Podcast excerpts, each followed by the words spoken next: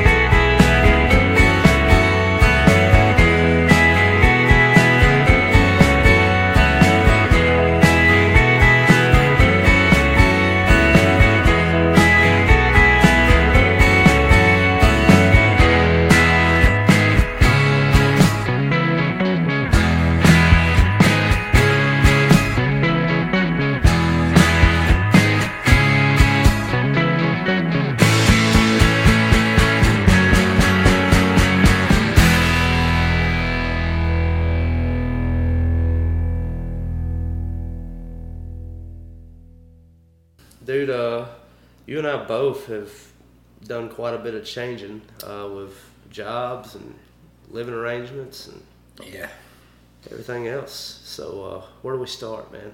Um, well,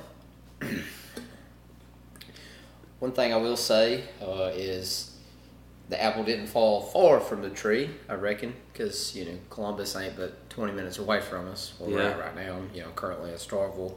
Um, still in law enforcement far as that goes. Uh, not as uh, it's not as challenging as it was in Columbus, I guess, job wise. Yeah. Um, it's a little bit more excitement over there. You know, at the time, you know, I think the last time anybody listened to a podcast was just me. Uh, I had the dog. I had, you know, I had a had a bunch of stuff going on. Yeah, man. Um, so now it's just me by myself. I'm just regular patrol, but I'm an I'm a deputy now with the sheriff's department. So um, there is a little give and take, a little bit. You know, I no longer have the dog or the you know the independence of what I was doing now, but with uh, what I do now, uh, there's a lot of change as far as being a deputy compared to like a municipal, uh, you know, working in a municipality. Yeah. I guess. Um, and then living wise, man, like uh, I'm in Starkville. I mean, you've checked out the apartment. Um, like I told you earlier, I think one of the coolest things for me,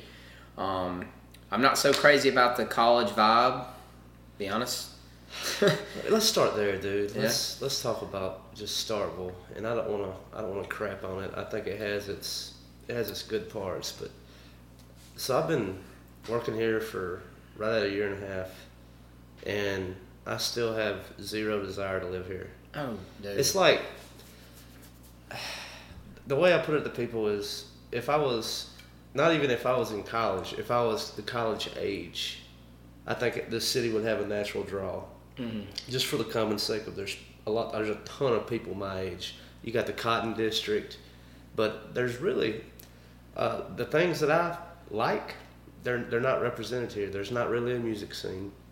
There's not really a place for you know a 30 year old to go out to a bar, you know, Hobies, maybe, but not really. Not even, dude. I would. I so so to jump on Hobies for a second.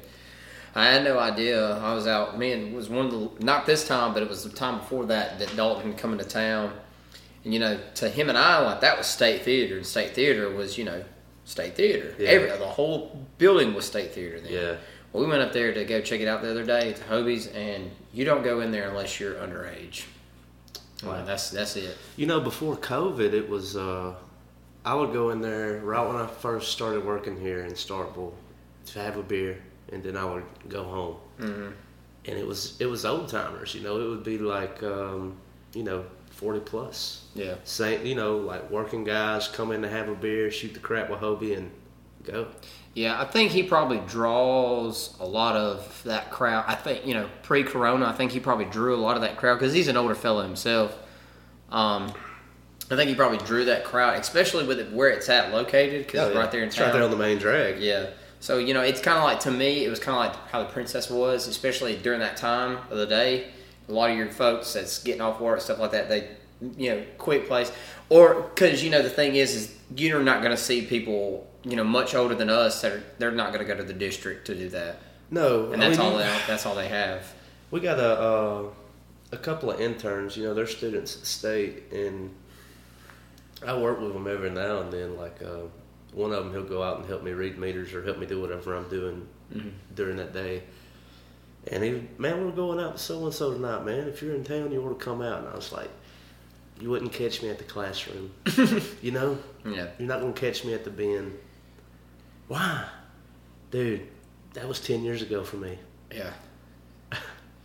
Well, you know, like last night, I, you know, I did go. We did go out last night. Um, and I will say this, and it, and it, and it, and, I, and this is going to be something. Since we did start here, I think we chose a good place to start at because you know, um, for instance, one thing that you can take away from the district itself is there's great food there.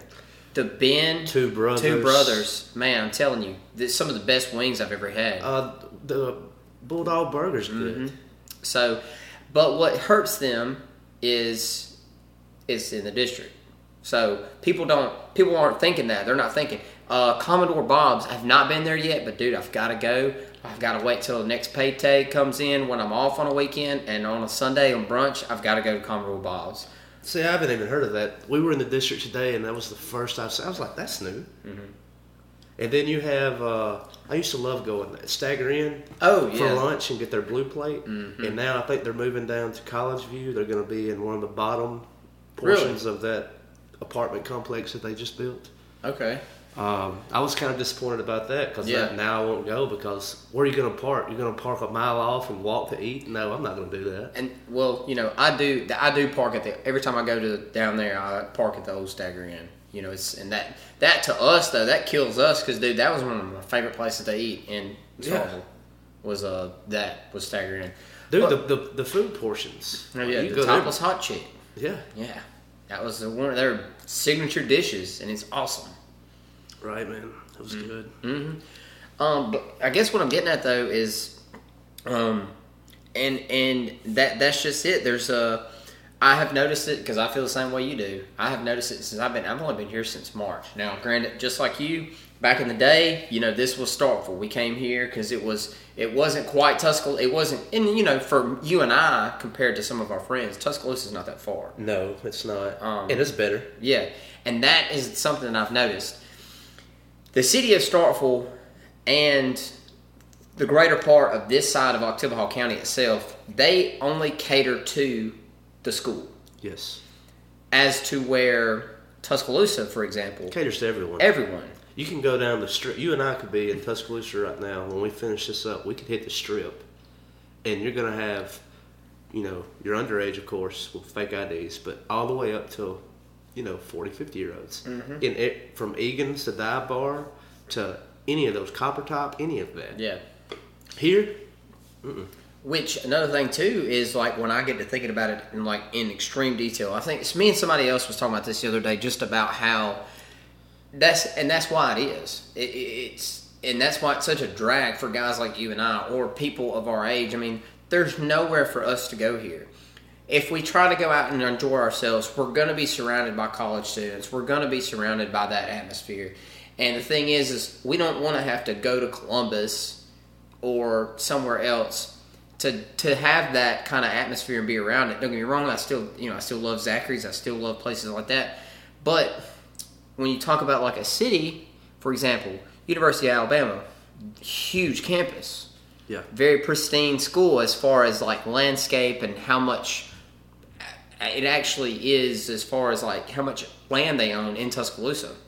oh yeah. But in Tuscaloosa, you've got the Northport area, which has its own Billy's. Uh, And you, Billy's. you and I both have a lot of experience over there. Uh, I'm blanking on the name of the community, but over there in Shelton State. oh yeah, What is that? What Hillcrest? What is, Uh, what's that area called? I, I'm not even But it- sure myself. You know, but but, that area. Yeah. I mean, there's it's a big place. It's very spread out. Uh, it's not Cottondale, but well, there's three. There's three grocery stores that support that area, just right there. right. There's a whole strip mall. I used to work out at the Snap Fitness down there. Yeah. Um, so, but then you have like, like what we're talking about, for instance, where uh, the University Mall is. Well, now where University Mall is at, you got that Bowlero big bowling place. Right across the down is is Midtown Village. Midtown has expanded since then. You know. The Saban effect is what I call it. Yeah. Since Saban has come to town, Tuscaloosa has become just. I call it like a three-headed monster, mm-hmm. and I don't mean that in No, a I- bad way, yeah. but it, it's it's totally different from back when we weren't winning national championships. Oh yeah. and like the draw of the city, it seems like just it's, it's popping and it's constantly growing. And it started in the middle, like in Midtown, like what you're saying. It's like ever since that tornado swept through in 2011, when they rebuilt that, oh my God, dude! There's apartments and I mean, just But you know, that's just one of like this. I wouldn't say suburb, but that's just one of the geographic areas of Yeah. Tuscaloosa, and they have a arts scene. They have a you know, and you know as well as I do. If we're gonna, if we're going, there's a place for everything. Like right, for instance, if you and I are gonna go to Tuscaloosa and eat a steak. We know we ain't going nowhere in there. We're going right down the road. We're going to go out in sticks at uh, Nick's, right? right. Um, but if we want to hear live music, Gonna go to Druid City because right now that's the only place that's doing live music. But Mm-hmm. used to, you would be. Uh, it used to be Saturn. I don't know what it's called now. Uh, the sure. the big. Uh, it's right on the strip. Mm-hmm. They call it uh, Druid City. Uh, oh God! But they're not doing shows right now. Even Egan's, like all of that on the strip, the music scene is just dead. Oh yeah. But I mean, I imagine like post COVID, it'll come back. Mm-hmm. I hope. But Druid City is still doing a good job of keeping it going. And you know, I think I think one thing in just in talk about that real quick, but I think like a lot of folks, especially artists, and I don't mean just like painters, I mean like musicians, I think they have found figured out. I think I think they have kind of figured out a way to kind of move around these these bands and these these Yeah. stuff like that. Yeah. Um, but that's the that's the biggest problem here. And you know what? And that is why, like, and I can tell you from example, one of our largest issues here is juvenile crimes. The reason why it is, they don't have anything to do. They don't have. We don't have. I mean, yes, we do have parks and stuff, but they don't. You know, There's you just gonna go to a park at after dark. Exactly. No. Yeah, nobody in Starkville's going to do. You don't that. have a bowling alley anymore. Yeah. Oh, dude. Huge takeaway for them, by the way. Uh, the theater is showing movies that I could watch on Netflix. Yeah, good idea, Mm-hmm. dumbasses. But uh, man, it's th- literally there's nothing. I mean, Your, your stores are closing. They just lost their, or if they haven't shut up completely, J.C. Penney's has got oh yeah, no, it's doing their sellout. There's, you know, they're ninety percent off. You know, But that's the biggest thing, though, is like there's nothing. The the residents, the people who live here, who work here, that I don't think they play here. You know what I mean? Oh yeah, no, yeah, no. They go to. Columbus. They go to Tupelo. They go to Tupelo. yeah, they, they, don't- go to Jackson. hmm No, trust me. So, you know, working here, I'm sure it's the same for you. I've gotten to meet guys that have lived in this area for a while, and you know, and even them, dude. You know, you're thinking, man, if I go out to the bar with this guy, he's gonna be a regular. You know, he's gonna know people. No, mm, they don't. They don't. It's not even their scene. You know. It's not. And it's just, and to me, I think, and it's not like a political thought or anything like that. It's just like for me, there's no, there's no draw. There's no way for me to gain attention of somebody to come live here. Yeah. You know, and you got to think too. Like, okay, what's going to happen tomorrow if Mississippi State University is no more, gone? How is this town going to survive? Everything that you have is built around that campus. Everything that uh, we talked a little bit about it before, and I don't want to go off into it a whole lot because I don't know a whole lot about it. All Oh, I can say is that it, it is a matter of fact. Is I think Starkville is make doing the right thing Mm-hmm. by annexing yes. and becoming larger, Mm-hmm. and by increasing its population, you know, it can get more government funding. And so maybe they can start looking at ways to bring. I mean, you know, if you go down uh, North Jackson long enough, right before you get to 82, like you can go over to Yapora. Yeah. I mean, they just got approved to build that industrial park, so there's going to be more industry in Starkville soon. Yeah. Um, so I mean that'll draw families and that'll draw like middle class workers. But then once again, what are they gonna do? What do we, yeah, we go back to right where we're at, square one. Yeah. You know, I'm a I'm a 45 year old male with three kids and a wife who's a school teacher. Yeah. What do me and my buddies do on nights? If I don't if I don't live in a suburban neighborhood, right, where I have neighbors, Yeah. I'm d- dude. So for instance, one of the guys I work with, one of the lieutenants, his wife, kids lives way out in the country. What does he do? What does he do? I mean, he but he he he basically you know hunting and fishing. That's his thing. That's his hobby. That's, but I mean, that's that's it. What can you do? What can a lot of a lot of guys golf. I've noticed in Starkville there's a big golfing community. yeah. And check this out. Is another thing I don't understand about here is if you wanted to buy a house, unless it's extremely antiquated, even then, dude, there are houses right in the middle of Starkville. You know what they go for? You get on Zillow. We're talking. Yeah, go ahead. Uh, we're talking six hundred thousand. Who the hell would? And but they pay it. Oh, dude, and you know, and and that's and that's something that I cannot stand. And this is here's my thought process too. and I've thought about this for a while because you know me, I've been a resident. I've been I've been a resident of Lowndes County, and I've been a resident of the city of Columbus. I understand how inflation works. I do, especially with an increased population. I understand how inflation works. But this is what I will say: this I don't understand how a small town, city, sorry, a small metropolitan area like Columbus can support a military base, right? Mm-hmm. And a small college that attracts a lot of people. Believe I worked there for a stint. I mean, you the, know? you know the downtown scene. It's mm-hmm. it's like it's made up of your Air Force guys. It's made up of your students from the W. It's also made up of like your art scene. That is just yeah. what makes downtown Columbus great. But here's But you but you have a lot going on in Columbus, and Oh, it's yeah. also way more affordable. Yeah, and that's what I'm saying. I can go live in, for instance, where Blake lives. I can go live in Caledonia, Sure. which is a you know, they don't know it, but I'm telling you, every year that passes by, it becomes one of the most elite suburban areas of Lowndes County. Oh, I guarantee you. That's why they moved there. Yeah. they know that. And but what I'm saying is though is like his house, and I'm not trying to put his business on the street, but his house. I mean, let's just say I don't even know if this is, but, but we're talking about suburban neighborhood, hundred fifty thousand dollar house. He's paying twelve hundred dollars a month. Here, Mm, Yeah. triple. Oh yeah. Four hundred fifty to five hundred thousand. And you know, and so I used to live when I first lived in Starkville. Me, Dalton, and Ryan, we had a house. Well, I'm sorry, we lived in a trailer, but it was off Highway 82, almost before you get into Madison on the left.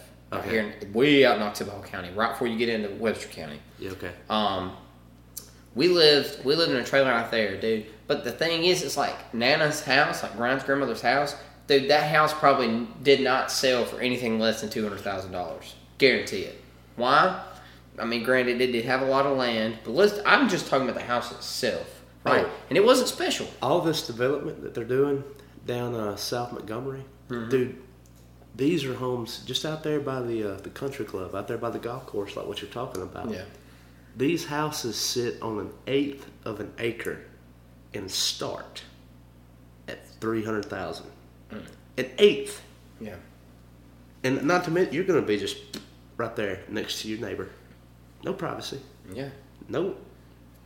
And you know, and that's the thing. And I've always often asked myself one of these main questions, and we just mentioned it. You know, talking about the Air Force Base, right? If I'm a young, 28 year old, which uh, second or first lieutenant in the United States Air Force, and I'm living here in in, in, in Columbus, Mississippi, you know, I have my young wife and two kids here with me, right? Like, it would be ideal for them to want to live in Starkville, right? Dude, but they can't even afford it. No. And we're talking about like, you know, officers in the military. Like but that's just the thing though. They don't dude, I've not met I have not I'm telling you, since March that I've been here, I've not met a single Air Force guy from Columbus Air Force Base. And I always thought that a lot of them lived out here. Wrong. No. No. Dude, I'm telling you, it's like uh, I go, you know, throughout the neighborhoods with what I do. Yeah. Checking meters and just making sure everything that Starkville Utilities does is up and going. Mm-hmm. We got to get bills out, everything else, right? In a lot of these people who are living in these prominent neighborhoods like Greenbrier, go down South Montgomery. Oh yeah. Uh they're always home. always. Dude, yeah, no. How? So one of one of the part of my job is I have to now as a deputy now I have to serve a civil or not necessarily civil but I have to serve like court process documents, right? So subpoenas, Subpoenas. civil chancery, whatever. Yeah. I have to do that, and normally, um, I'm thinking like for myself, I hate being given those pe- papers on when I work nights because I'm like I have no time to go serve these papers. But the thing is though, it's like during the days when I go to day shift, it doesn't matter if it's 8 a.m. or 6 p.m. Dude, somebody's always home Yeah, I, that I was like, how? in those areas yeah, that I, you mentioned. I don't understand. I, the working from home, like, what do you do?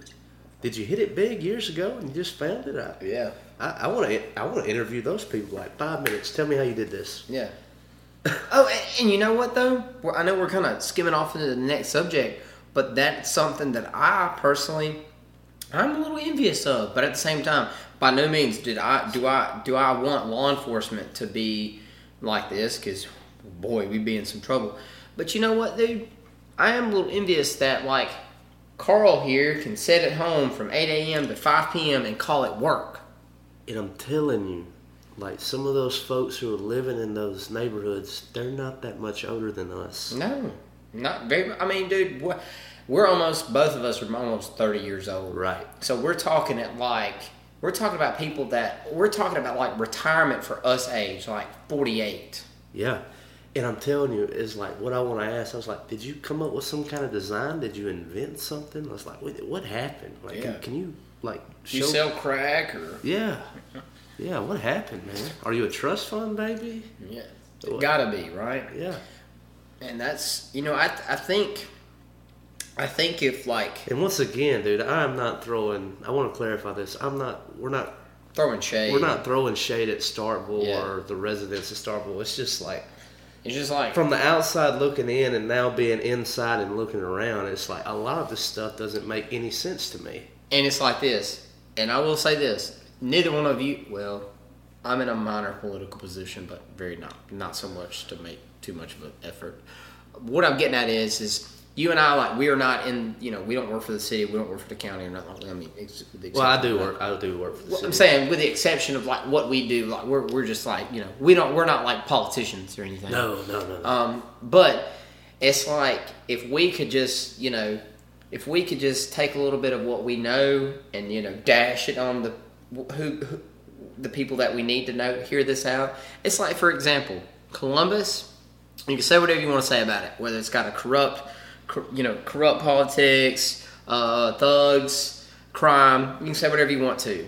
Um, the art scene has always been prominent in Columbus Yeah. um, especially with the arts gallery, uh, Noon Tunes, uh, uh, the the Trotter. I mean, it, there's always been something that's always been going on out you know what there. I always like was I thought was dope about Columbus and the Trotter.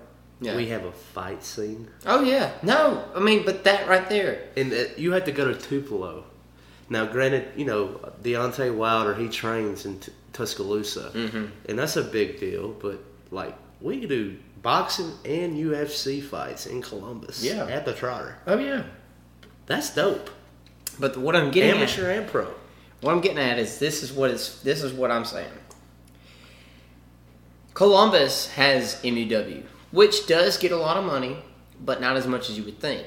It's not a SEC school No, like Mississippi State is. it probably ain't even Division Three. No, I, don't, I don't know what. It I mean, now be. they do have their teams are now in the NCAA. Okay, so probably like what Yeah. softball and what else? Softball, baseball, uh, They have a soccer. team oh yeah, and they're pretty good too. Those some of those guys. Get them owls. Yeah, yeah, yeah. No, dude. I when I was working there, like I, you know, I was hoping to catch like an actual base collegiate baseball game, and you know, I'm thinking like, man, dude, you know, it'd be badass if like ECU, East Carolina University Pirates came to Oh, yeah. play. Oh yeah. Yeah, I'm, that's what I'm thinking. You know, I'm not I'm not expecting you know Clemson or freaking Miami or You damn. know, while I was living down in Mobile, you know, um, I went to the University of Mobile, but my roommate went to South, and this was right at the cusp of like South, like getting into the Sun Belt mm-hmm. and like playing fairly prominent schools, and I was like, this is really cool to see this happening. You know, like Yeah. you said, it. ECU comes to town. Yeah. That's not a big deal. No. but yes, it is. Yeah, dude, we're talking like, I mean, I would have been, dude. All right, so just to I skim mean, off, like you know, think about this weekend though. Uh, Mississippi State has Texas A and M rolling in Saturday, Yeah. but it's Mississippi State. don't even get me started, dude. We'll talk about mistakes in just a minute. uh, But But- go ahead and get us some more. yeah, um, but I'm just gonna kind of like elaborate on a point I'm trying to make. Um, it's not a large school. You you know as well as I do. MUW is not a big, big, big, big, big school, but it's a large, and it always has been historically. It's a women. For those of you that don't know, it is a women's college. Um, historically, was a women's college back in the late, um uh, but back during the Civil War era. Um, so we're talking about what? What the? Uh, Oh, 18. uh, so 1800s. Um, Uh, matter of fact, if you looked up A1, Uh, they, Steak sauce. Steak sauce. They they invented steak sauce right in the middle of I think 1869. Uh, probably wrong, but we're gonna say 1860 something. Yeah. Um, so MUW back during those days, or where the the area where it's at, was a field hospital during the Civil War. That's why Friendship Cemetery is right down the road. And you know what? I, I think we should. I think I should save that information. What I'm getting at is, is it has a lot of historical value. It is it is a prominent school, right? Uh, so a lot of women do go to a lot of nursing school, big time nursing That's school. what, that's what I was about to say about like what you're saying Um, it being a hospital is like that's a very prominent place to Yeah. study nursing. So, but here's my thing. Columbus, you and I talked about this earlier. Columbus is a little bit bigger than Starkville, right? And a lot of people don't. They don't get it. They don't think about understand that. They, they, they don't understand that it would take me literally 30 minutes to get from Fantasyland to get to where I told you north. That that'd be the southern boundary would be Fantasyland. The northern boundary would be the hill where you would turn off 45 to get on 373. As far west as you would go, we're talking about oh North side downtown. not even west. So you're gonna get on. You're gonna get on Main Street. Uh, I'm sorry. Yeah, you're gonna get on Main Street. You're gonna ride Main Street all the way out to the highway. You're gonna get off of, get onto the off ramp to go onto uh, the Highway 82, and then where that Welcome to Columbus City sign is. Technically, that's like the city limits. But if I go straight across and go back in the woods back there, uh, I'm thinking like back there, that's still part of the city. Uh, most of that, like, and we're talking about, um, oh, the Williamsons. Uh, Leslie Williamson's like the, out there at the gravel pit, like way out there behind, way out behind Walmart, and that'd be a far west, far I, east. th- I figured the Air Force Base would be as far east as you would go. Well, you'd go further no, no, than no, that. that, no, that's north. That's north. That is north. that's That's north. So, so yeah. So um, but and then as far east, we're talking about the Colony Apartments, Okay. East Columbus, Okay. um, which would take me, you know, a long time to navigate. Now, I'll, I'll say this about like when you say it'll take you 30 minutes to get from North and South Columbus, I believe the road infrastructure here is a lot better than it is in Columbus. It's a lot easier to get around. I will say this. Um, so Starkville has been very. Uh, I would say I would I would say when it comes to road structure, they've been more advanced. They've implemented um, the use of traffic circles and stuff like that for a lot longer than most. Like right here beside uh, what is it? We're just right by campus. What it? Georgia Black- Blue, Blackjack and all right up here, right here in the city. There's that that traffic circle right there has been there forever. Oh yeah, by Right. The, right there by the Baptist church, so where they do the Yeah. events. Yeah. Yeah, um, the roundabout right here has been here forever, um, and that's what um, and that's what I will say. Like, let's go to Columbus. They're trying to build a roundabout right there on forty on uh, at uh, Military Road. And also right off the downtown Yeah, and dude, nobody there knows how to navigate one. Dude, you look left. If there's nothing coming, you hop in. Exactly. but what I the the, what I, the point I'm trying to make, what I was getting at is, is how is it that a place like Columbus, and yes, it is bigger, there is more of a residential scene versus tourism, which I didn't know this until I worked for Columbus Police Department at the time. Columbus has a huge tourism scene. It really does. Um, Uh, so I mean, just think about Tennessee Williams. the pilgrimage, that thing. That- yeah, we done that at South Lamar. We would come over to Columbus once a year for a field trip with all those antebellum homes. And, So I didn't know this, but apparently, like I'm talking about, like as far as like every Midwest state you can think of and you can name off the top of your head was, and which a lot of it's older folks, but um, we're coming here for that. Um, but what I'm getting at is how is it that that city can support, for instance, a 3.5 million dollar job that still hasn't been finished? don't even get me started on the amphitheater. That's what I'm talking about. How can it do right? Like this is money that we just threw out there. That that we'll get off in something we don't need to go into. It's Yeah. called, it's called politics. Yeah. What I'm saying though is, but then you come to Starkville where you have Mississippi State University and SEC school where we're hosting Texas A&M, University of Alabama, Ole Miss, LSU, all these big SEC Florida, schools. Georgia. this place right here, how can little Columbus do that? We don't even, they don't even have any of that. And they can afford to pay, oh, we're just going to throw money and we're not even going to finish what we're doing here. But, like, we can't get an amphitheater in Starkville. We can't get a daggone, we can't get like a, a, a, a, a mall, a shopping center.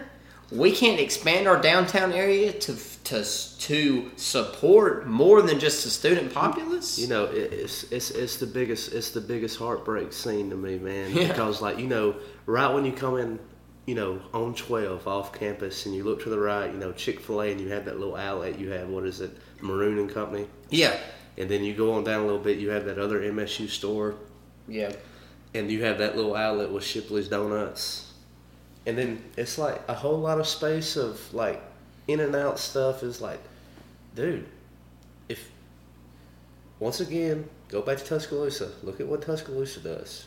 You got uh, you got two any- different malls. any and everything, Oh yeah, and for all varieties of life.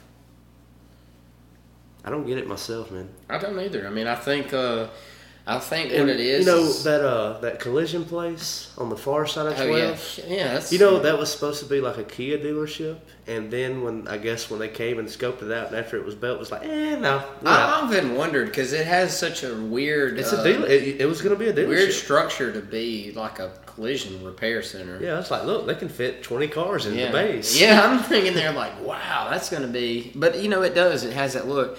I just really think you know, um, this is obviously this is like well beyond you and I. We could ever imagine as far as you know, um, politics and stuff like that and structure, but stuff. But you know, honestly, I think it just boils down to misdirection. We're not putting the people who people who have money in their pockets, the people who sign the checks. They're not putting the money where it could be to better themselves. We're gonna we're, we're gonna make it work because this is the way it's been working for the past twenty years. Yeah, that's exactly it.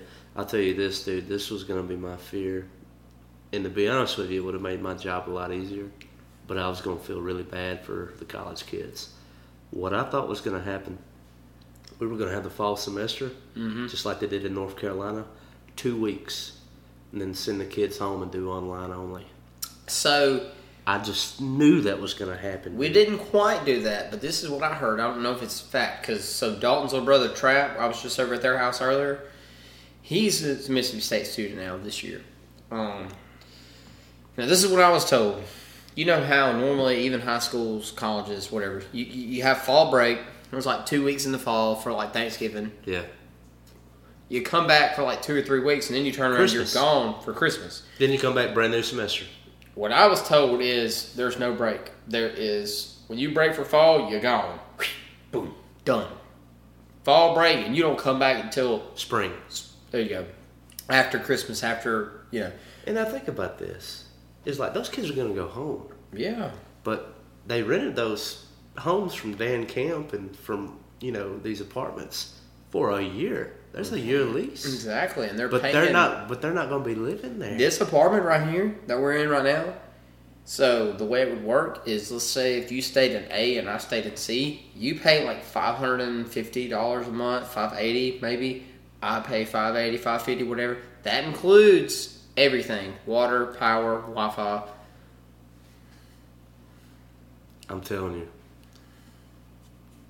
Of all the college towns I've been in, I've never seen people get so bent over. Oh, dude, they're taking it. Dude, this this I'm not this is a nice place. Yeah. It ain't worth it. No, dude, no. Trust me. And this is just me, and I can't be, you know, I can't be very picky. But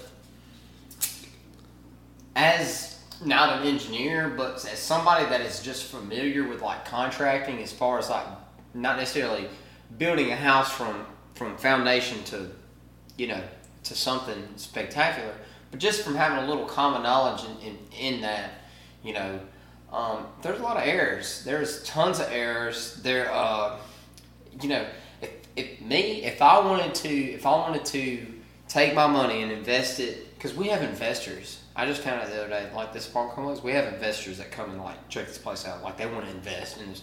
Me, I would not invest money in this place like that because one, one thing's for certain: if a tornado came through there, dude, there these are the most weakest foundations and the most terribly built apartment complexes ever. It looks nice on the inside because we have this laminated like linoleum that looks like hardwood.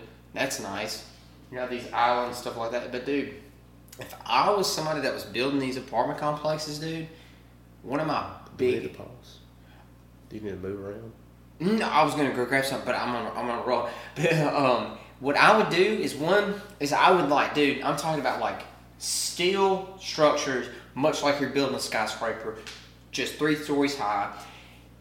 And then, dude, in between all that, I would insulate the shit out of these dudes. Dude, I'm telling you, I could fart and and, and bother the neighbors. I'm telling you, dude. Like, and and the thing is though is here's the here's the black hole in that here's here's here's the craziness about it you want to know why that is why that is it's another way to generate money noise complaints call the cops cops show up dude, i'm telling you this it's i've i'm dude i've It's a, been it's, living a, it's a money pit. it's around and round and round and round I mean, that, that's your job, right? I mean, that's why yeah. that's why you're here. Exactly. Yeah, build it cheap, right? Build it cheap so we'll have tons of problems. And guess what? People got to pay to fix these problems, Ain't that something? right? Pause.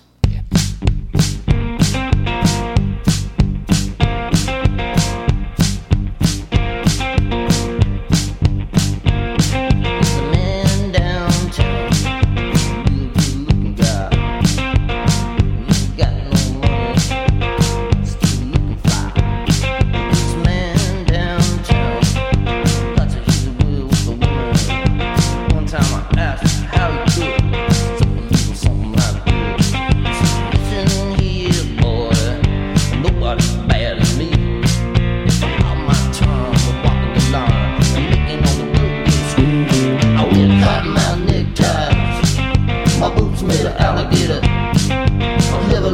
refrigerator. I got a gaze in my good eye.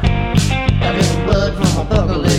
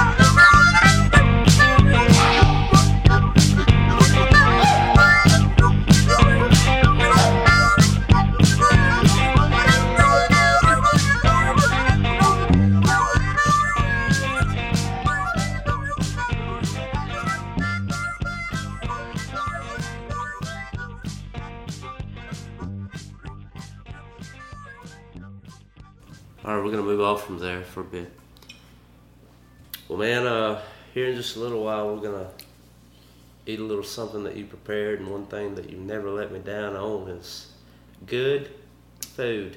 Dude, so one thing that I absolutely love, especially living by myself, is I get to treat myself.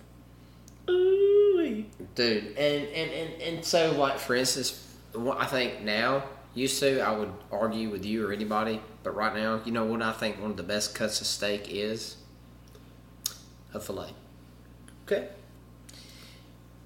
a good good two inch thick center cut fillet Okay. why there's not a whole lot of fat um What about all those guys who say fat's where the flavor is, Oh, Cole? shoot. Look, dude. um. So, but you can go get a good ribeye. You know, you can go get a good, um, oh, you know, ribeye or something like that, and it's gonna have a lot of marbleization, a lot of fat in there. You know, dude. I'm telling you, a, a fillet is where it's at. Because me, I just like meat, dude. Yeah.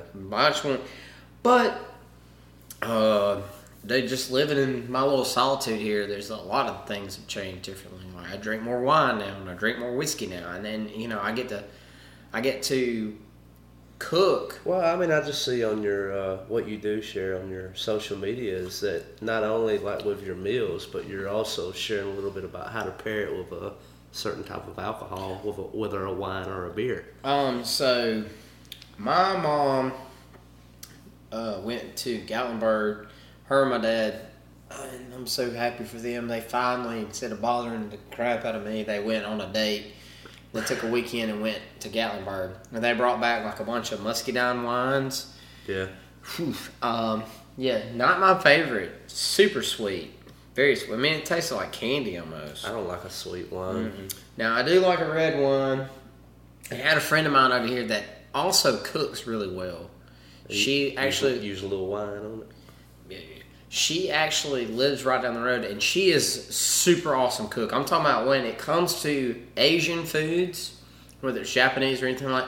She actually is way better than me. I'm telling you, like she knows. I've never made pho. pho. Yeah. I'm sure you know what that. But dude, Oh yeah, she, my, my ex-wife was Vietnamese. dude, I'm telling you, all of that. I love that stuff. I mean, she kills it. And I'm talking about, so she was over here with me and she brought that wine right there, which is called Menage a Trois. And the reason why it's called that is because it's three different type blends of wine in one. Uh-huh. It'll put you on your butt, but at the same time, though, if you like red wine, if you like a really red wine, and you know you you're somewhere between bland and sweet, like it's a really good, uh, you know, middle middleman. You know, I guess you'd say for that. But dude, so she came over here one night and uh, she made fried rice the way fried rice is supposed to be made. Uh-huh. And now one thing that I love to cook in is a wok. Oh, I was about to say, do you have a wok? Yeah, and she was super happy that I had a wok. She was like, "Oh my god, I'm so proud of you that you have." I was like, "I cook so many. I cook things in a wok, but you shouldn't cook in a wok, but I cook it all the time." And it's just because it's just such a, uh, it's so easy to cook on. But I've also fallen in love with cast iron, and I've gotten so much better at cast iron cooking. Is that what you did the steak on? Uh, yeah. So, um, so two things. I think one of the best prepared steaks I ever had, I wasted. Right.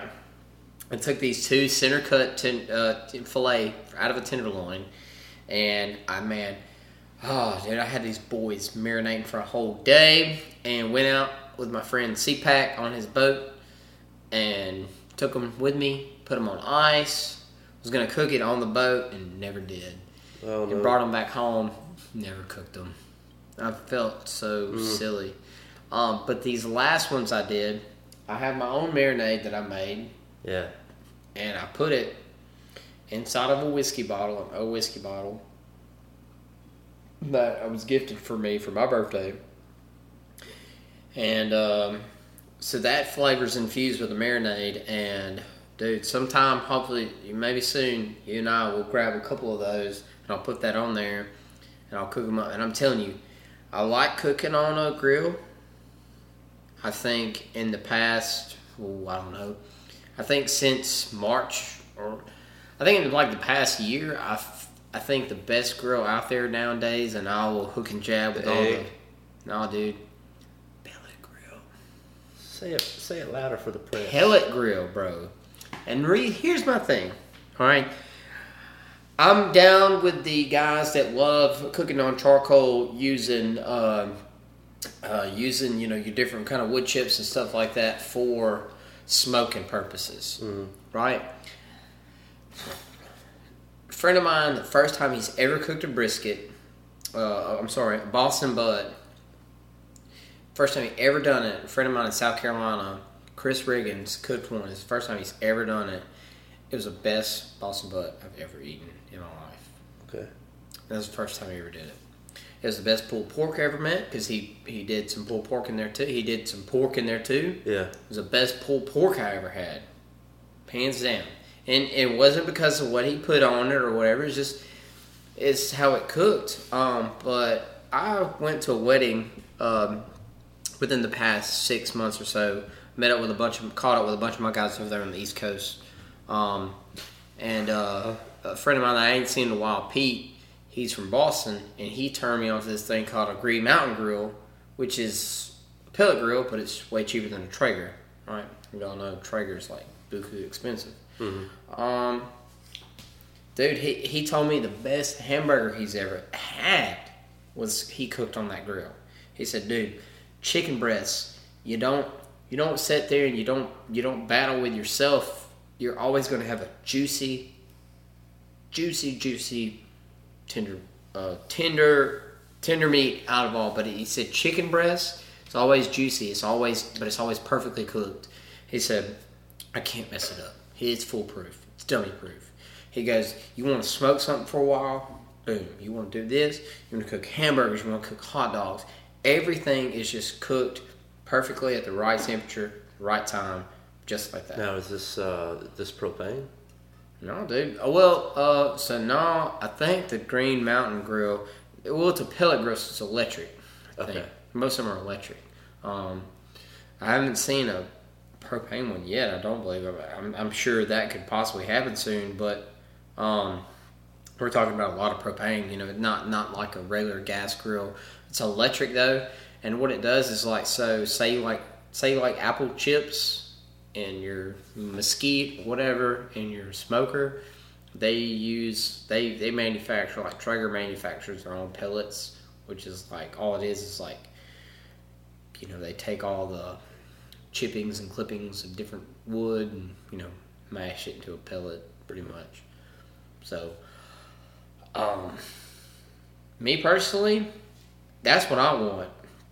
And I'm I'm a connoisseur of, of meats, of cheeses, of wines, of, of different types of cooking skills. I've done, you know, I've tried my and and the thing is, right right now I'm hooked on cast iron. I'm hooked on it. Yeah. I really like it. But there's a lot of stainless steel guys out there that best steak I've ever had has been on a stainless steel pan. Whatever. Dude, best steak I've had thus far that I've made was that filet that I made on that pan right there, which has griddle grill marks. It's a grill pan. I specifically bought it for that purpose. There's no difference. It's heat and meat. Yeah. Heat and meat. But I mean, so um, Well, dude, check this out. Is um, this this will be like a it's a different media approach. It won't necessarily be a podcast, but it'll definitely be a part of Porch Talk. Um, so um, I've been working out something with this. Uh, he makes these phenomenal cocktails. He's like a professional bartender, Oh, dude, sweet. and uh, you know, gonna introduce him just like you know you and I just on the podcast right now to talk a little bit about how he got into it and like what it does. But then to start videoing and showing people how to do it. But this is why I bring up cooking with you is like to take Porch Talk to a new level to make it more so like video format. It's like um, it might not be the whole spill like you won't see the whole 30 minute process but we'll do like a, a minute clip of okay This today that. we're doing talk about the steak. Uh, the marinara or the marination. Yeah. how long you did it uh, the preparation and then how you grilled it and then the finished product and then cut that thing open and then taking a bite and you're done. We're talking about a five minute video and like just showing people like life skills and like not only just like basic like what you would learn at like a home ec but like how to really wow somebody Yeah. So I'm I don't know if maybe this is what you were getting at, but I'm picking up on something a collaboration between this guy and me, some food and some drink. What bam, dude. Thing about him is he's in Memphis, but I'm not opposed to it. I'm not opposed to going to him, dude. I was just actually talking to the guys about Memphis. I was like, so uh, we were just talking about relationships and stuff like that, and I was like, dude, Dalton, you remember before my last relationship, I was living in Star, I was living in Tuscaloosa, and I was like, you know who, you know, you know what you guys did? You guys came and picked me up all the way to Tuscaloosa, and we went to Memphis for a whole weekend. I was Yeah. like, you know, I was like, so, Have you ever had a bad time in Memphis? and no, mm-mm. Neither have I. Like I remember, like the first time I went to Memphis, it was for a Beale Street Music Festival, and I remember my parents and grandparents like, "Oh my God, be careful!" oh yeah, It's like I got up there and I was like, "Be careful of what?" It's like somebody gonna jump out of the darkness. I was like, Memphis is so dangerous. There's a bad area in Memphis, don't get Oh, me wrong, yeah, but there's yeah. a bad area in Columbus. There's a bad area in Starkville. There's a bad area everywhere. Yeah, Um, dude, I'm down with that, hundred percent. Um, uh, but I mean, I I would love to celebrate these kind of things, and like not only that is like we offer these videos to like help you in the home. Be like, this is how you make a five star meal. Oh, dude, a five star cocktail. here's my thing, And then, dude. what if you paired them? My thing is, is that's something too. People are like, I've got to be with somebody. No, you don't. No, dude, I eat so good with just me. You know what, dude? Sometimes maybe I do cook for an army, but more for me later.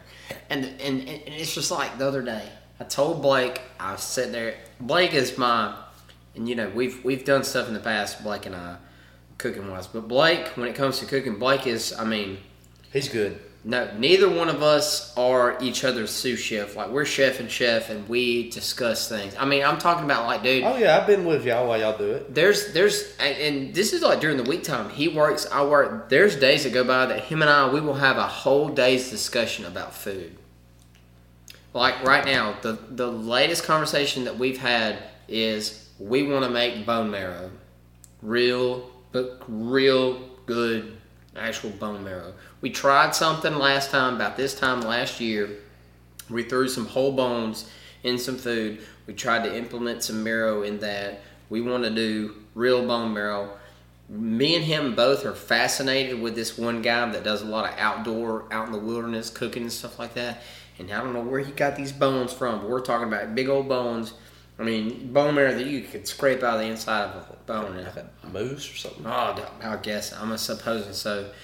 Um, but he and I actually have something um, cook cooking wise uh, Yeah, get some plugs, man. uh, that's coming up. Um, the last thing, the last thing that him and I talked about was uh, we were both watching the vice presidential debates. Uh, what a joke. So chili, uh, he, he makes a good chili. I make a good chili. I got a recipe that I don't budge from. I try a little different every year. Like this time, I tried to do it in a crock pot. Um, didn't work out the way I wanted to, so I had to end up putting it in a pan or you know big boiling pot. Um, but I make a fucking damn good chili. Blake makes damn good chili. Blake likes uh, Blake likes uh, larger piece of meat. I like more ground up stuff in my chili. That's me. But uh, dude, I'm telling you, I couldn't ask for when it comes to cooking and stuff like that. If I was gonna, if if if if if we were in a Bill and Ted situation and they were like, the world's gonna explode, you guys gotta come up with the best. I'm telling you, that's the guy I'm gonna pick because me and him, when it comes to cooking, like he just in his in his I think him and I both in our free time we just spend a lot of time like researching random stuff, random cooking techniques, random stuff, and he and I have a lot of the same. Um, uh, we follow a lot of the same like people. I guess they inspire us. Like uh, there's a video channel called Binging with Babish. Babish is like is awesome. I had someone uh, meant uh, actually a friend of mine, Dave Flip, who's down in Gulfport, and he should not be asking me anything because he is huge. I'm talking about his biceps are like this big. But he's a he's a professional. Well, I don't think he's professional. Um, he's a bodybuilder. Um, but um, he he er, wait, it was either him. It was somebody else. They they asked me. They said, "Who's your favorite? Who who are your, who are some of your favorite chefs?" And dude, so you're talking about like social media doing stuff like that. Like I've I've already got I've I've already I've already got like a little following. Yeah, I mean, I've seen your stuff. Um, and the thing is, is someone reached out to me, and that was the coolest thing. Someone reached out to me personally and said, "Who who are some of your favorite chefs?" Dude, one I will respect all day, all day long. He ha ha ha ha laugh all you want. Gordon Ramsay is one of my favorite chefs. Why? Because at the end of the day, one he can lay it down. Number two, um, he's also I love his attitude. But there's a new show that he's been doing lately where he goes like out in the middle of nowhere. BFE. Yeah, and he gets up with these guys and he makes stuff. Number two is going to be Babish, and then Sam the cooking guy. I think you have eaten a lot of meals that came from me and Blake on behalf of Sam the cooking guy. Probably Um, had. I know the the California burrito came from Sam the cooking guy. I don't know if you had one of those that day. No. Um, but yeah, dude, I'm I'm so totally down. I love it. I, I've just you know, um, so when I was younger, I used to paint. Mhm. I used to paint a lot, and uh, I've always, I guess, I've always been kind of artistic. A lot of people don't know that about me. I guess since I'm in the military and a cop, I'm supposed to like just lift weights all the time, You're shoot guns. meathead, yeah. Yeah, like, no, I don't do any of that stuff actually. I uh, sit at home, I play with my dog, and I cook. And dude, I'm telling you, uh, I used to be a good painter when I was a kid. I used to be a great artist. I used to draw a lot. I used to draw really well. I wish I could go back and find some of my old stuff. But as I've gotten older, I've lost that talent, and now my new talent is cooking. And I'm telling you, I mean, I enjoy it. It's uh, it's a it's a, it's a if you are someone who is like uh, I have to I must eat at a restaurant every night with just a five pound bag of rice noodles dry noodles different types of seasonings simple meat frozen in your freezer you can have restaurant quality food Uh-huh. at your home in your kitchen feed your family every night I don't. Uh, I don't do it much, man. I typically do it on Saturdays now, especially that football seasons is here. But uh, I'm not near as good as you or Blake. But it's just like simple things that I picked up from y'all.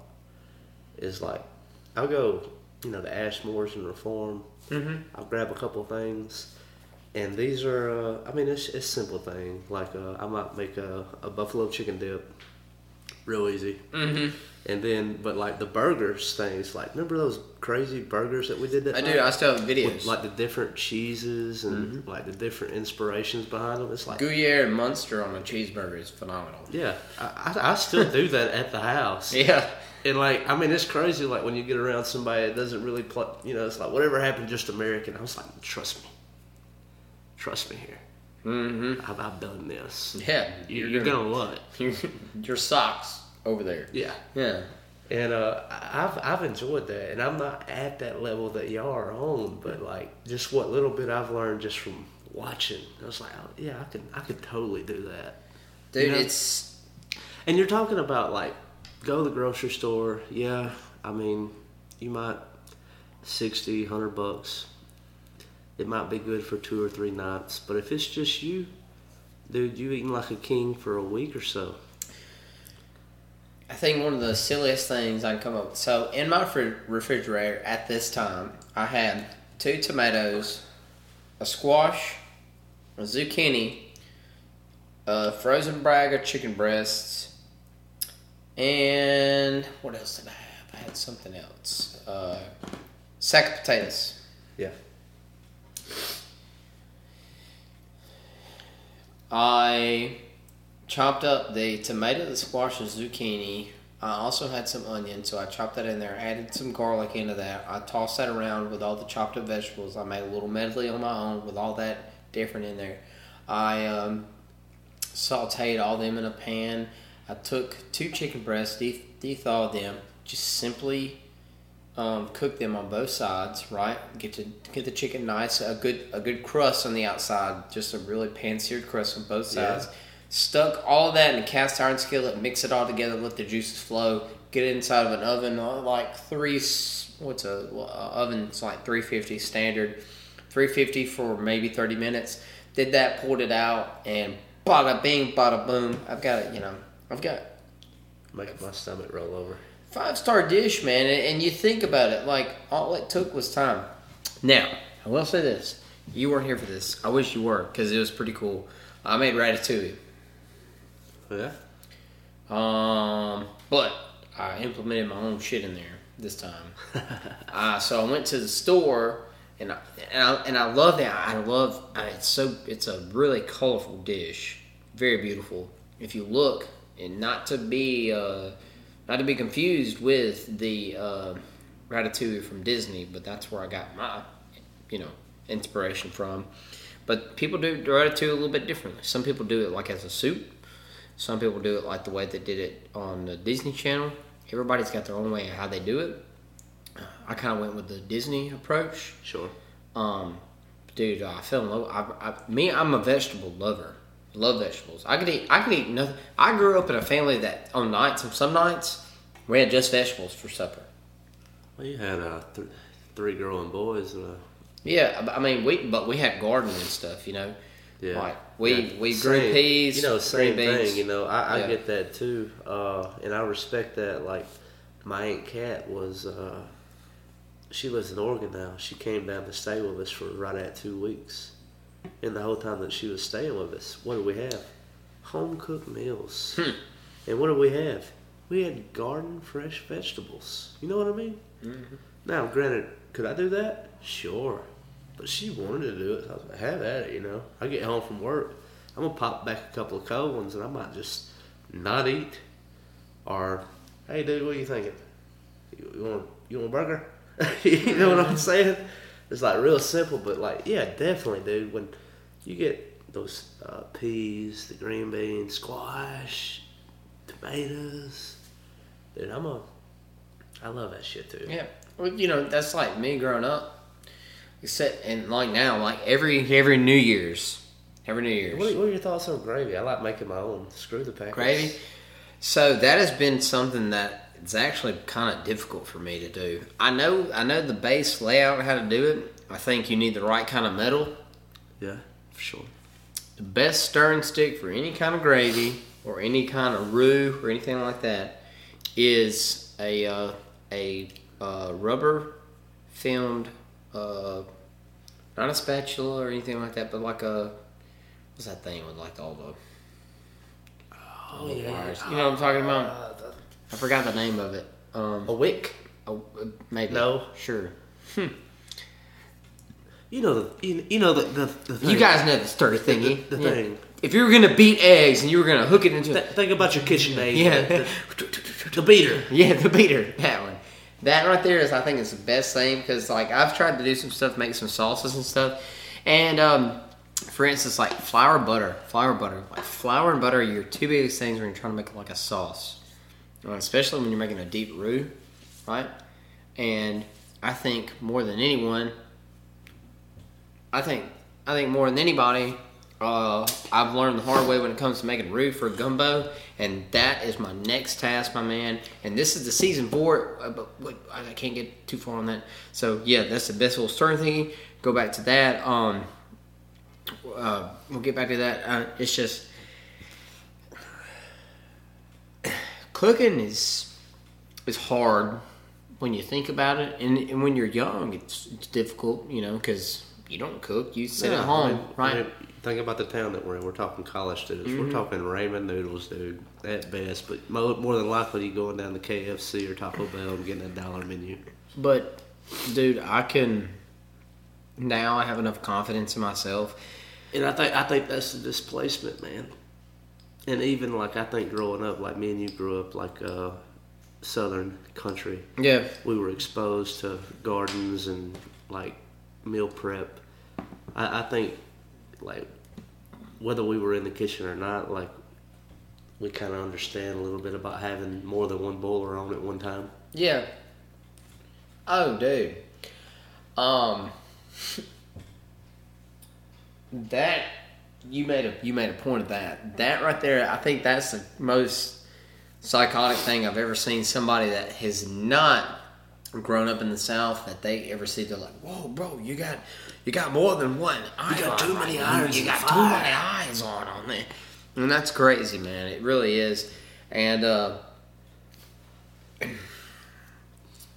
think a lot of the way I was raised with the garden, with with and both my parents cooked. My mom and my dad cooked. Now, here's the thing: my mom, growing up, to save her life, could not cook a bit, could not make a biscuit, dude. Could not. My dad used to fuss all the time, but my mom, when we were kids, could not make biscuits. If we were eating biscuits, homemade biscuits, Pillsbury. no, dude, my mom, she, they didn't even do that. Like, if it came to biscuits, Daddy was making biscuits. Why? Because either he was gonna have the way that he made them, or it was the highway. He wasn't eating no Pillsbury stuff.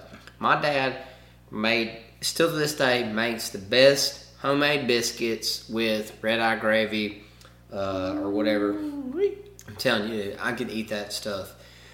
But my mom now knows how to make biscuits like my dad does. Now, 30 years later. Poof. Right. You know what I'm saying? Yeah. And I'm just, I'm just Dude, that's that's that's what I like is like uh you know, just like biggest takeaways from my marriage was like I know how to use a wok. oh, they love the wok. You know what I mean? Mm-hmm. And I, I could make a mean fried rice. Nobody ever asked me to, No, but you can but do I, it. but I can. and you know what needs to be put in there because you've seen it enough times. I've seen it over time and time again, and we're not talking about this Americanized. I'm talking about getting to the, the brass root of it. You know, I know how to do it. There's this Asian guy on Facebook. Uncle, Oh yeah, Dude, he I goes, love that he guy. goes, he goes, oh, oh, I call him Uncle Gordon. Oh, oh, he he actually make a good fried rice. Yeah, that's the Gordon video. yeah, dude. Yeah, that or, one. or he's in like Indonesia. Or yeah, he knows like what he's doing. Yeah. That's the show that he's doing there that I really love, and um, something that I aspire He to said, do. he said, "Oh, the them chickens in the back, they mess around. They be it be chicken fried rice." Dude, it's something I want to do so bad. You know, I've traveled across the country a little bit, and I would really love one day more. Once again, just one more time before I saddle up, take that long trot. oh boy, You know, I would love to venture Europe one more time, and I would love to go to places. I'd want to go to Greece and Italy. Well, I've been to Greece and Italy. I would I would learn I would learn those two styles though specifically. I don't give a Cooking? shit. Yeah, I don't give a crap about UK. Man, no. well, First off, I found this out, and I didn't know this for the longest time. But the British, like their cooking, is considered like, eh. Yeah. you know, considered everybody. Now everyone knows France. When it comes to cooking, France is the top of the line. I will say this: the best duck I've ever had was in Toulon, France. I don't know if I've even ever had duck, dude. I've had duck in Memphis, and it was still good, but it did not beat Toulon. Did not beat France. The French, they are, you know, I think, I think. So imagine the idea that I have now about how much I respect food and what, what is what, what goes with what, what tastes good. You know, all these different Yeah. respect. Children are raised that way down there in France because that's how they're taught. Like so, our garden culture, how we are down in the south, Yeah. like they're raised on sauces and what wines and cheeses Yeah. and breads and what goes with what Where we're more peas and cornbread. peas and cornbread. Now, here's the thing: we could whoop the snot out of them with peas and cornbread, but they could whoop the snot out of us with like mushrooms and, and different, you know. Yeah. oof. And and I think and I love that. Um, me me personally, man, I just want to. There's a lot of places that I didn't get to go and I didn't get to experience in the time that I was doing that kind of stuff. Um, but I do like I want to go. I want to go back to Italy. I want to go back to France. Um, I want to go, and I don't want to be there as long as some other places, but I want to the places that I want to go because of my palate. I want to do things a little different. I'm gonna go to Norway, Okay. and I want to do some straight up, you know, Norwegian ice. And you know, I want to go up in up in Norway, up in uh, Scandinavia, and places like that. And I want to do like some straight up like some Viking stuff. I want to do. I want to go to uh, New Zealand, and I want to like eat some traditional island dishes. You know, islander type dishes. I want to go to Russia, and- there's there's different you know, um, because here lately I've just been in so in, infatuated with like raw meat, raw living, raw cooking. You know what I'm saying? Okay. Out in the wilderness, stuff like that. So, um, I want to I want to experience those things because here's the thing, and it and it kind of inspired a dish that I made with Blake once upon a time, and it um, there used to be people like you and I that used to have these same conversations about food that was cooked in the late 1600s. How good food was, how good food was here, how good food was there, right? I want I want that. I want to try that out. So I love Lord of the Rings, and that's why I love Babish. Right? Babish did a whole thing of Lord of the Rings, and I think you should check that out on YouTube. I he did a whole. will. Lord- You know my obsession with Lord of the Rings. Love that stuff, man. One of my favorite scenes in any movie when it comes to this is in Two Towers when um, Gandalf, Aragorn, Legolas, Gimli they go Yeah, they first out, get to Rohirrim. exit exit when they exit the f- Forbidden Forest and they get into the uh, Rohan. uh, Rohan. no, uh, which uh, the the Sauron's not Sauron but Saruman's uh, castle after all the Ah, yeah, trees yeah, yeah, yeah. like, The- wiped it the- out. The halflings, the hobbits are sitting there. And he's feasting. saying, "Hey, "We're eating salted pork, Yeah. and sitting on a field of victory. exactly, dude." And you know what? I've always wanted to know what salted pork tastes like. I still don't know. Dude, and you know when I when I think about that, dude, like my dad, very serious.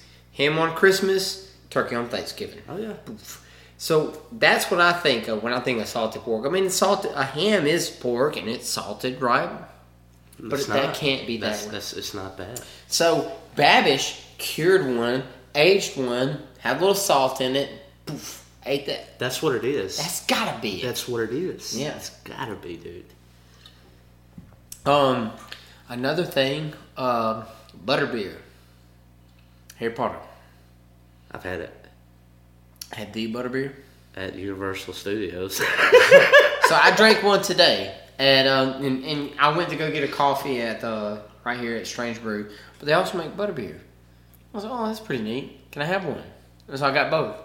Um, I liked it. Not my favorite. It's like ginger root beer mixed with caramel. Oh, the the one at Universal was like a legit beer. I didn't like it though. It was too sweet, Hmm. but probably wouldn't do it again.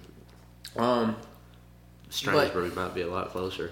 it I was just at Universal Studios, dude. I was. uh It was the first time I ever was at a theme park and was old enough to have to enjoy alcohol. Mm-hmm. And I was like, I'm gonna get plastered in On some butterbeer. rides. No, I, I drank like uh, their IPA. I they call it like some kind of a dragon snout or some weird Harry Potter crap like that. But uh, yeah. Anyway, back to yours. My story's insignificant. no, dude, no. I, I love. I've never been to Universal Studios, and I've only been to You ought to Disney go. World. We, we ought to go uh, in Halloween. That's when you go to Universal Studios. you know what, dude? Not this year, maybe next year. We're gonna step off the plateau of cooking Oh. food and stuff like because it is tis the season, my friend. I am drinking Oktoberfest beer. We are here, and that is my most favorite time of the year. The last time this year, this time last year, you and I were sitting down with Roger Reynolds, and we were discussing ghost hunting. Yeah, and you know I've reached out to him two or three times. I don't know if he's ghost hunted since. I don't think he has, and I think it's. Uh, I think. Uh, I wonder how bad they got. Not trying to make a joke. I wonder if they got affected by COVID. Think about it. Ghost? No.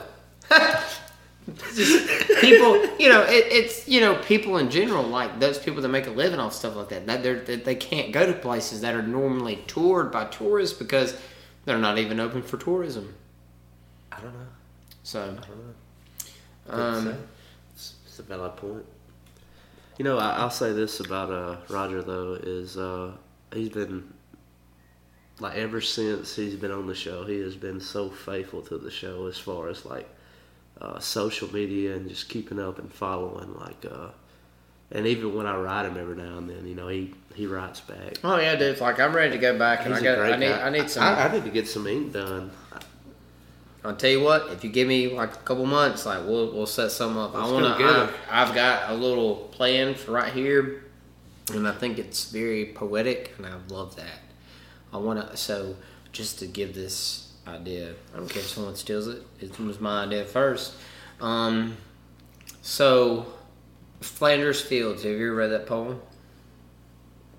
I have not. there was a lot of poets in World War One, um, and they had these. They used words and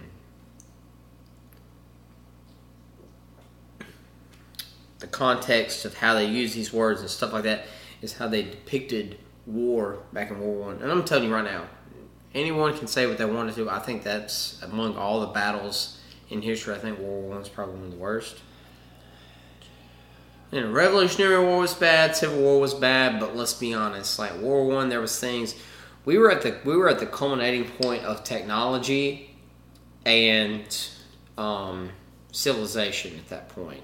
So technology had made its way, and we had you know automatic weapons, stuff like that, and stuff like. But we still fought like, you know, Trenches.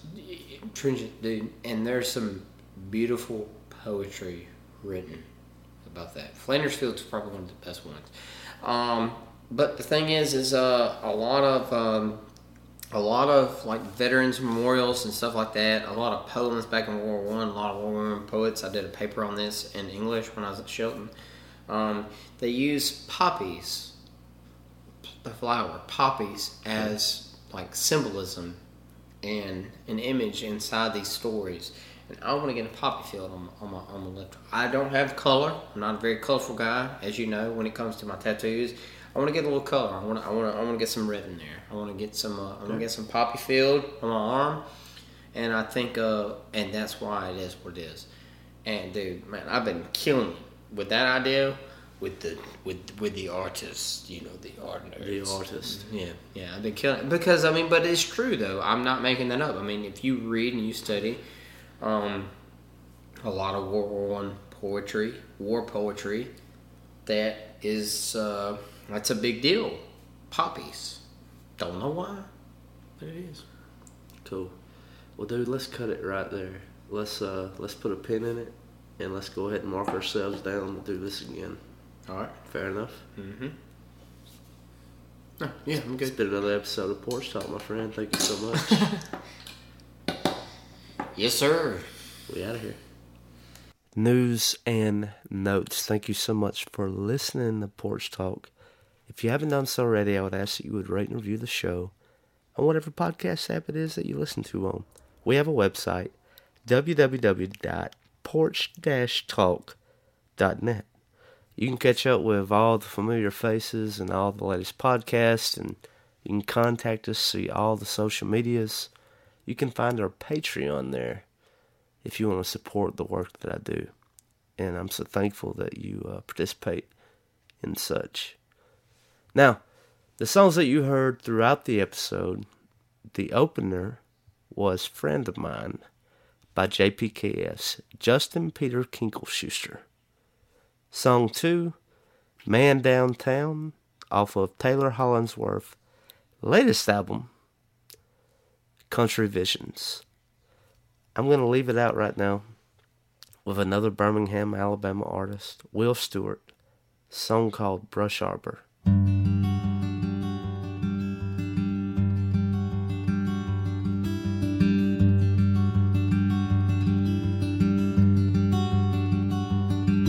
Got a few more miles on the county road. The red moon up around the bend still shining.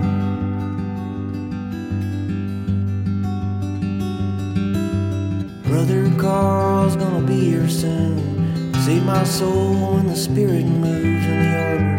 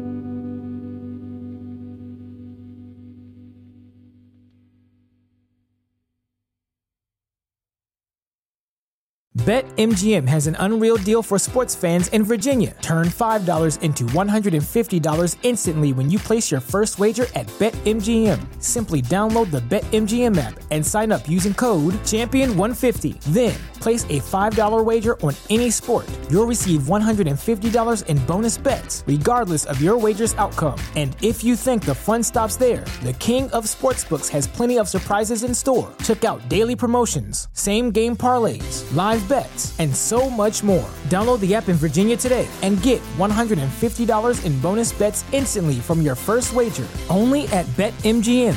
BetMGM and GameSense remind you to play responsibly. See BetMGM.com for terms. 21 plus only, Virginia only. New customer offer, subject to eligibility requirements. Rewards are non withdrawable bonus bets that expire in seven days. Please gamble responsibly. Gambling problem? Call 1 800 Gambler. Promotional offer not available in Washington, D.C.